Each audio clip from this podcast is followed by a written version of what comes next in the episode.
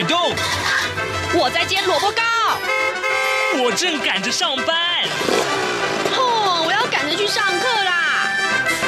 这个时候，我们都在听夏志平制作主持的《早安台湾》。早安台湾带给你最热门的时事访谈，最感动的人物专访，最直接的民意表达。对，让我们一起收听《早安台湾》。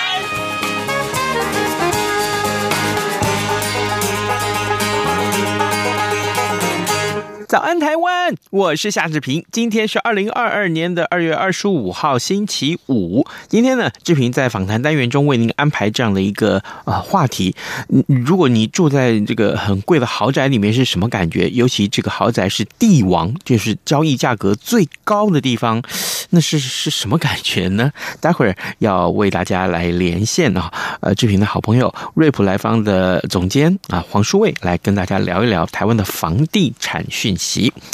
好的，在呃跟呃书卫连线之前呢，志平有一点点时间跟大家说一说各平面媒体上面的头版头条讯息。今天不用说，当然了，每一家报纸上面提到的，通通都是俄国啊，这个俄俄罗斯呃入侵乌克兰这件消息。当然，呃，自由时报锁定的焦点是，目前的美国跟欧盟都对俄罗斯展开了严厉的制裁。那呃，目前乌克兰的军队部队。也击毙了五十名俄军，击落了八架军机。那呃，《中国时报》上面的标题则是呃，看到了就是双方战事的一些互动结果。呃，当然了，《联合报》则是提到的是三路攻乌啊，呃，这个空袭爆炸四起，拜登誓言要援乌啊，这也是我们看到最。多的一个消息就是乌克兰跟俄罗斯开战这个事情，当然两份财经专业报纸就提到了这个结果，让全球的股市都崩溃了。好，恐怕今天还是要关注这相关的消息。台呼之后，我们请您收听今天的访谈单元。早安，台湾，你正吃着什么样的早餐？吐司加火腿蛋，咬一口，然后收听中央广播电台。早安现场，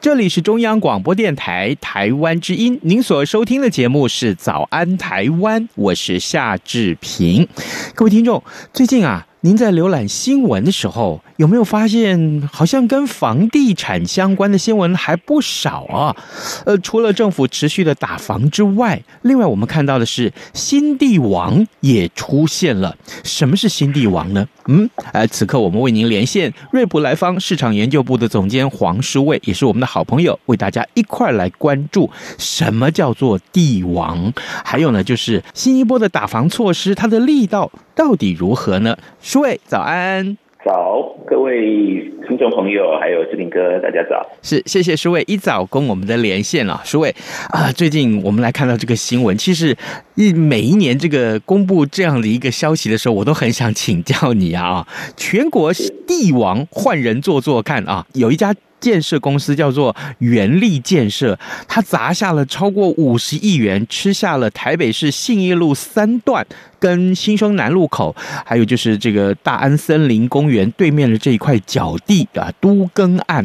呃，为什么啊这块地要被称为地王？那它交易的价格有多高呢？呃，当然跟这个新闻有关的是去年的地王，他又是谁啊？然后价格大概又是多少？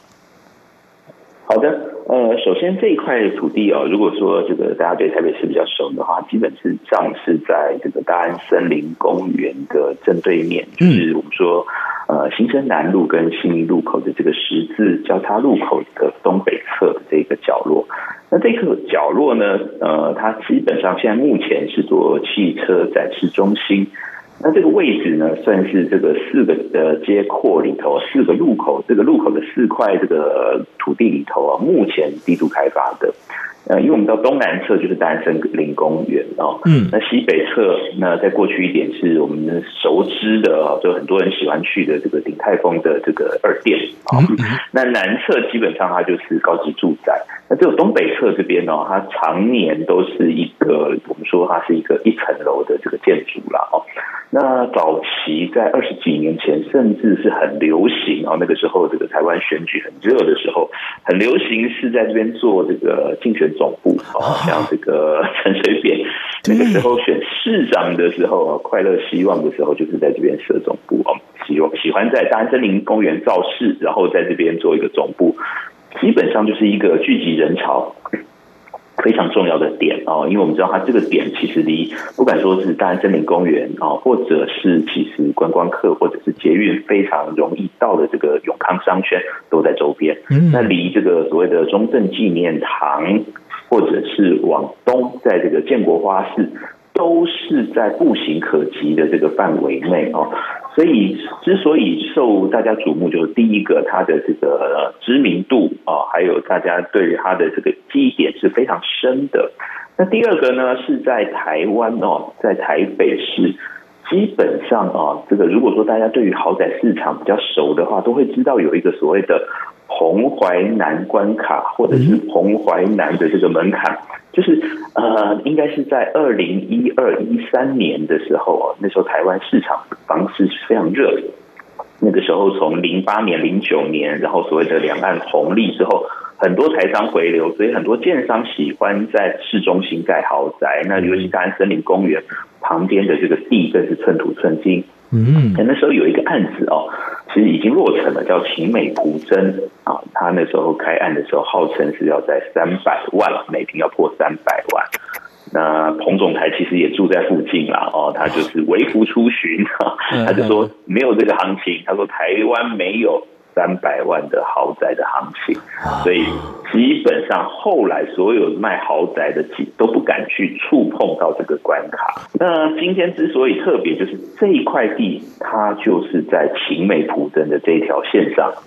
也是面临新一路三段。是哦，那过了十年之后，有没有机会挑战这个所谓的三百万关卡，就是非常瞩目的。因为我们看到，在大安森林公园的东侧，就是在建国花市的旁边，还有另外一块地，也是同样的建商，嗯嗯嗯，元力建设，还有一个新义联勤这个案子啊、哦，对，它目前最高价已经到两百九十九点多万，基本上就是临门一脚，又要破三百万的关卡。那但是我们知道，这个案子，我们说新义联勤，它呃是面对了这个呃建国高架桥哦，所以它的这个环境条件其实是有一些人对于风水啊，或者是景观噪音上面是有疑虑的，嗯，所以它一直没办法破三百，还是有一些这个我们不要说嫌恶，就是有一些环境的限制。但是相对来讲，我们今天说这一块。脚地哦，它是完全没有这些呃特殊的环境限制，它就是一个非常干净，而且林路条件非常好，所以大家对这一块土地非常瞩目。那更特别的是，因为它呃，应该说它已经破一千五百万的单价哦，嗯，是有史以来的最高单价，所以。实际上，在台湾的内政部的实价登录，或者是台北市的地震云这些实价登录系统里头，是查不到这块地的土地交易。哦，因为它可能就是所谓的百分之一，甚至是百分之零点一，甚至它这个基本上已经是全台最高价。嗯，所以主管机关是没有特别揭露。那这个基本上是。这一次的市场消息，这个这一次的新闻是市场放出来的消息。嗯，那成交金额我们看到在报纸上有人说是五十到六十亿啊，对，有人说是五十八亿，也有人说是六十二亿。嗯，如果以这个单价反出它的这个土地面积的话，每平是超过一千五百万新台币，甚至到一千六百万左右的行情。哇哦，哇哦！那假定是这样子，也就是说要，要如果将来要卖的话，那肯定是过了那三百万的彭淮南关卡了呀。是我们刚刚讲，不管是立地条件哦，或者是现在的这个时空环境来讲，绝对会突破这个当初设定的这个三百万的关卡，所以才是这么受瞩目。嗯，问题就来了，那建商打算把这块地拿来做什么开发用？第一个对他来讲是有利的，第二个也许目前我们呃，就是你们从业人员这个有没有掌握到一些市场的讯息呢？以目前来看哦，这块地虽然我们说它有三百六十五坪左右哦，嗯，但是我们看到它其实不是一个完整结构哦。它我们说它本来原来前面是在做这个汽车展示中心，那后面。这邻着这一块基地的同一个街廓里头，后面这个也算是比较低矮的这个建筑啊，它是从永康街搬过去的这个高级，大家非常熟知的这间餐厅。嗯，那所以不知道未来会不会有整合的这个共同开发的计划，或者是这样子的构想吧？哦，那但是以目前来看，在台湾来说，哦。呃，豪宅呃卖到两百五十万、三百万，已经不是太困难的事情。是，但是办公室相对来讲就比较没有这样子的行情。哦，然后另外一个就是以目前其他的商用不动产来讲，我们看到整个旅馆市场受到疫情的影响，其实受打击非常重。所以有没有从业人员或者是业者愿意在投旅馆这样的产品？再加上它这一块的这个地块的面积，其实做旅馆是稍显小了一点。嗯嗯嗯嗯。那做办公室的话，我们刚刚讲，一般来讲比较难达到呃住宅这样子的这个出售的效益。是。所以我们认为说，中长期来看，它可能还会持续在这个。豪宅上面做琢磨，尤其我们看到这个建商，基本上他在大森林公园周边有新联行，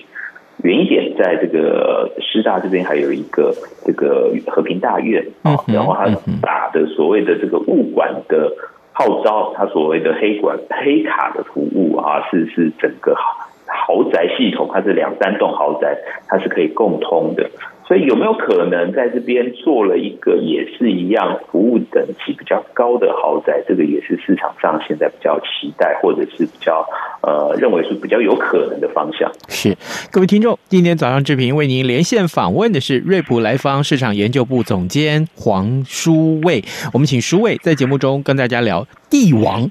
这件事情。事实上呢，台北市的这个帝王新的帝王产生了啊，就在刚刚我们所讨论的这个地点上面，也许各位。会来过台北市啊，呃，看到了就是在信义路跟青城南路口的这块三角地上面，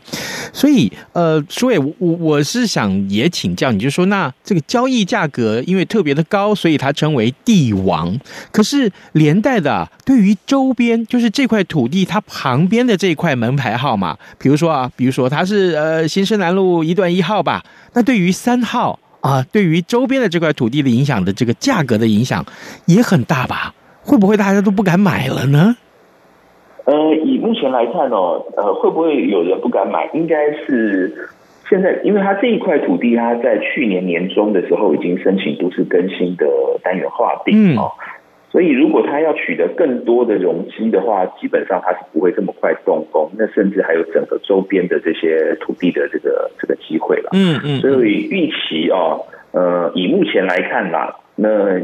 应该是，如果如果这个建商哦愿意在持续做整合合并的话，我觉得应该这些地主都会配合哦哦。那其他的这些地，当然位置没有它那么好，但是我们知道这个如果整合起来，它的开发效益会更大哦。所以预期如果周边还有土地要进行合并，或者是要做这些架构的话，嗯，我觉得它这个价格其实不会低于目前的这个前面。的较低的成交行情。好的，呃，除了地王这件事情啊，另外我们也看到，其实打房措施，我们也请呃书卫跟我们在节目中聊了好多次了。我最近读到这个新闻，我也跟各位听众来分享一下啊。呃，这个金管会的打房啊，打就是炒房价这件事情啊，呃，又再出招了，调升了五类的不动产贷款风险权数。呃，新闻上是这么说的啊，是说为了强化银行风险的承担能力，呃，宣布即日起。针对办理自然人购置第三户以上等五类的不动产贷款，有五类哦，有五类。那么，呃，要调升这个乘坐新贷。旧案续贷，还有就是转贷案所适用的风险权数，外界预估呢，啊，银行为了避免过度影响资本的表现，乘坐五类的不动产贷款将会更谨慎，进一步来掐紧这个炒房的金流。呃，其实这个这个文章啊，一看就知道财经记者写的，非常的拗口。可是我可不可以这个呃，请舒卫告诉我们，其实白话一点好不好？呃，套句我常常说的话，说人话。就是用更浅显的语言，让我们听众了解，好不好？好，嗯，那在台湾哦，在在我们看到九月底的时候哦，如果我们看央行哦，针对台湾的这些国营哦。对于不动产的这个放款的的这个比例来讲哦，是说这个每个月这个银行放贷的金额流到不动产投资的部分呢，不管是一般民众买房，或者是企业购置房地产要设厂啊，然后或者是这个呃建商在做土建融，就是购地的这个贷款，或者是建筑融资。如果看到九月的时候啊，这个我们看到呃前三季。台湾的这个资金哦，银行放贷出来资金有百分之四十六是流到不动产，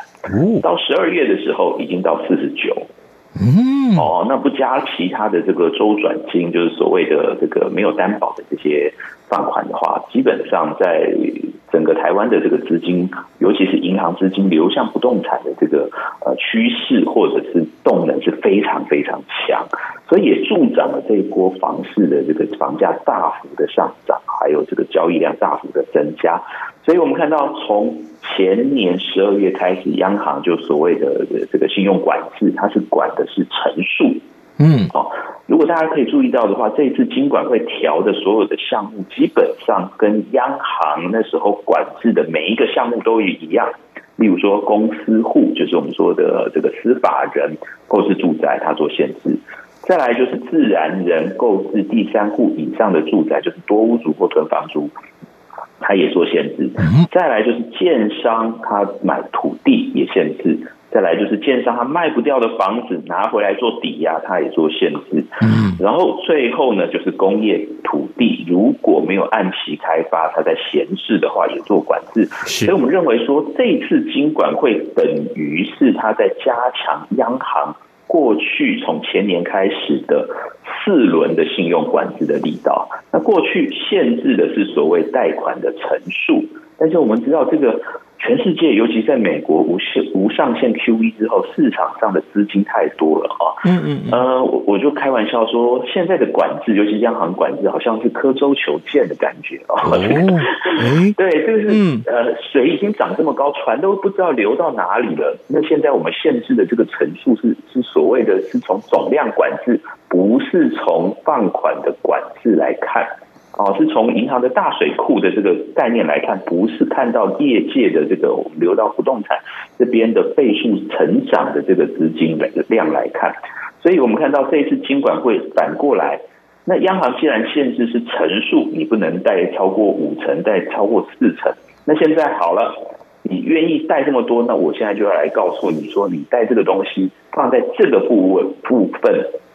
可能会有集中风险的问题。嗯，那等于是我在上面刚才讲陈述的部分，如果我们知道杠杆的话啊，我现在是这个利率这个长度哦，我跟你缩短。那现在呢，我所谓的加权这个这个呃风险权数加重呢，我就是在法这个砝码上面跟你多加一点啊，就是让你第一个摊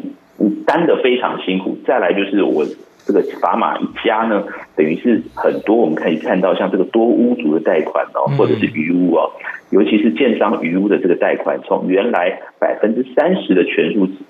一次升到三倍，是一百趴哦。那等于是建商哦，如果他在这个余屋贷款，过去一间房子可能是一千万，现在哦，过去在前年以前。银行可能可以贷个七百万、八百万，哇，那这个其实七百万、八百万的资金，它还可以拿去买土地，或者是做其他投资。对，那现在现在等于是从前年开始就限制说，那只能贷五百万哦。嗯，好，那五百万之后再加上风险权数，那风险权数呢，它基本上就是授权银行有一个所谓的。差别定价，或者是择优办理选客人的权利。嗯，我一样是五百万的资金，我到底是要放在放贷给一般的消费者的首购族呢，还是要放贷给所谓的呃建商的余屋？这个时候，它就会有非常大的冲击。如果我放在这个呃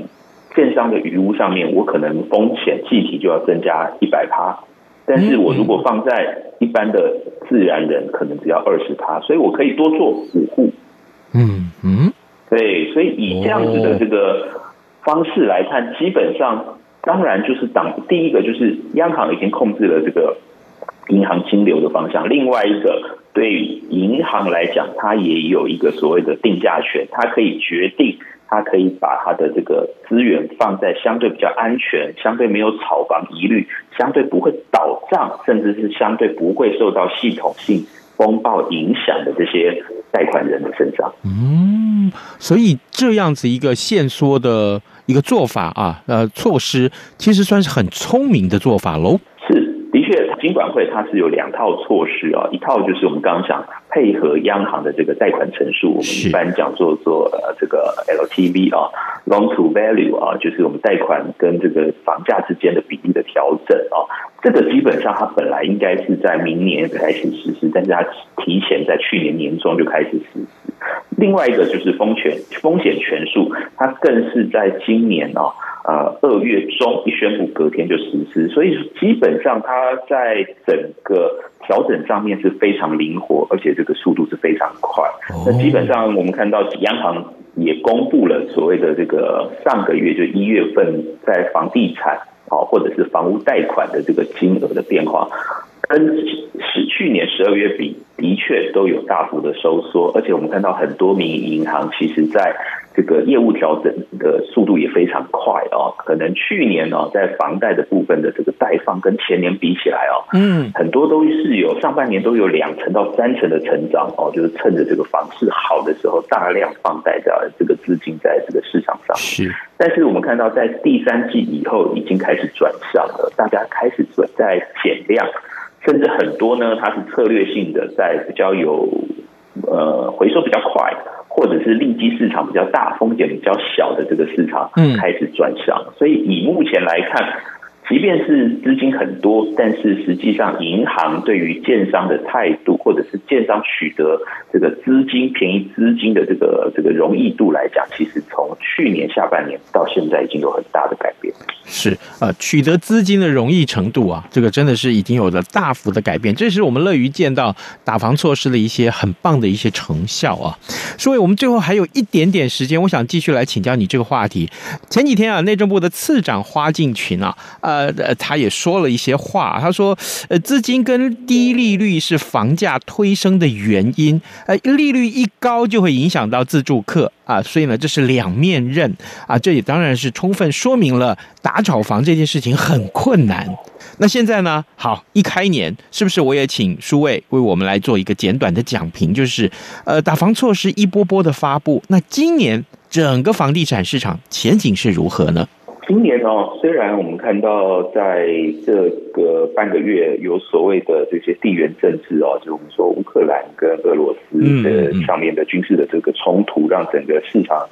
呃相对来讲比较诡谲啦，尤其是在金融市场的波动很大哦。那但是我们看到从去年开始啊，呃，美国它的这个 CPI 就是物价指数哦，通膨这个状况其实是一直在恶化啊，那上甚至到上个月已经都破十。十个百分点的成长，那也是基本上就是能源危机以来的新高了。所以很多人说今年升息啊，那我们看到美国联准会也说最快可能三月就开始要开始这个收回资金，是甚至开始在六月以前就要开始大幅的调升利率啊。那可能有人说六次，有人甚至说七次、九次都有。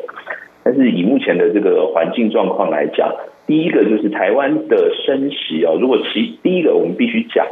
呃，就像花市长讲的啦，哦，嗯，用升息来解解决房价或者是房市热的问题，这个可能是相对是比较不智啦，哦，对，一般人都会讲说是拿大炮打小鸟哦，因为我们知道贷款不只是房地产市场，不只是建商，不只是一般的消费性贷款。很多其实是我们说的一些生产事业，它也有贷款。然后另外一个就是我们说这个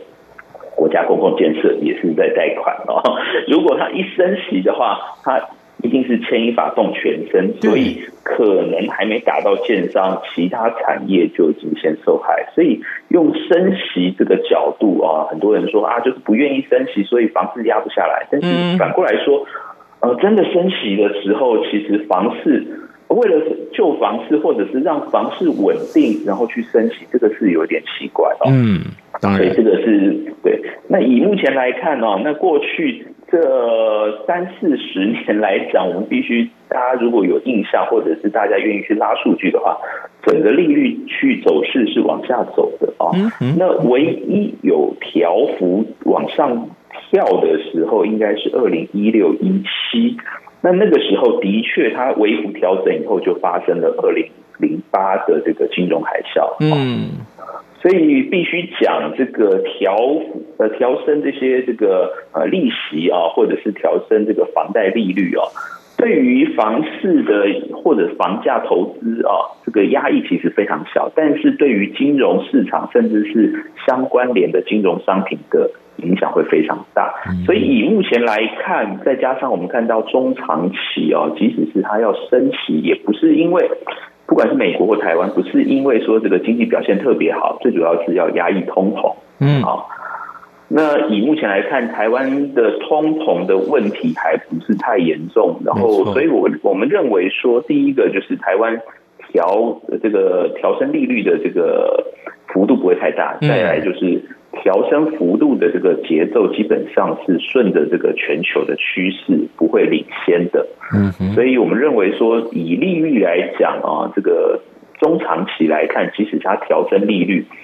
其实对于市场影响不大，反而是我们刚才前面讲的，不管是央行或金管会对于资金量的投这个管制或者是啊限制。对于市场上未来中长期的影响会比较大。哦，那另外一个部分哦，那既然这个利率不会大涨哦，那是不是让这个市场就会变得非常活泼？那也不尽然。一样，我们说这个去年十二月我们讲的这个花市长提的五个内政部的这个对于预售屋为主的修法的这个做法啊，那基本上已经送到立法院去了啊。嗯，那未来这个预售屋能不能转售司法人这个购置住宅，是不是要采许可制？这个可能才是目前今年影响到整个房地产产交投最主要的一个不确定性。是，好，这个当。呃，这一类的措施在出现的时候，我们希望啊，呃，到时候再邀请舒卫在节目中跟大家分析啊，当中非常重要的观察点跟切入点。各位听众，今天早上志平为您连线访问的是瑞普莱方市场研究部总监黄舒卫。我们请舒卫从台北市的地王开始谈起啊，这个消息非常有意思。另外呢，也看到打房措施。呃，我们今天非常谢谢舒卫跟我们的连线，舒卫谢谢你喽，早安，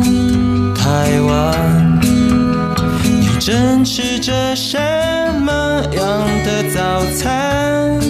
吐司加火腿蛋，咬一口，然后收听中央广播电台。早安，报马仔。我们今天就把其他的时间都拿来关注有关于俄罗斯呃攻占乌克兰啊入侵乌克兰的这些消息。根据我们刚刚拿到最新的外电啊，BBC 就是英国广播公司呢，它的报道，乌克兰的总统泽伦斯基他表示呢，俄罗斯对乌克兰发动大规模的军事攻击的第一天呢，一共啊一共。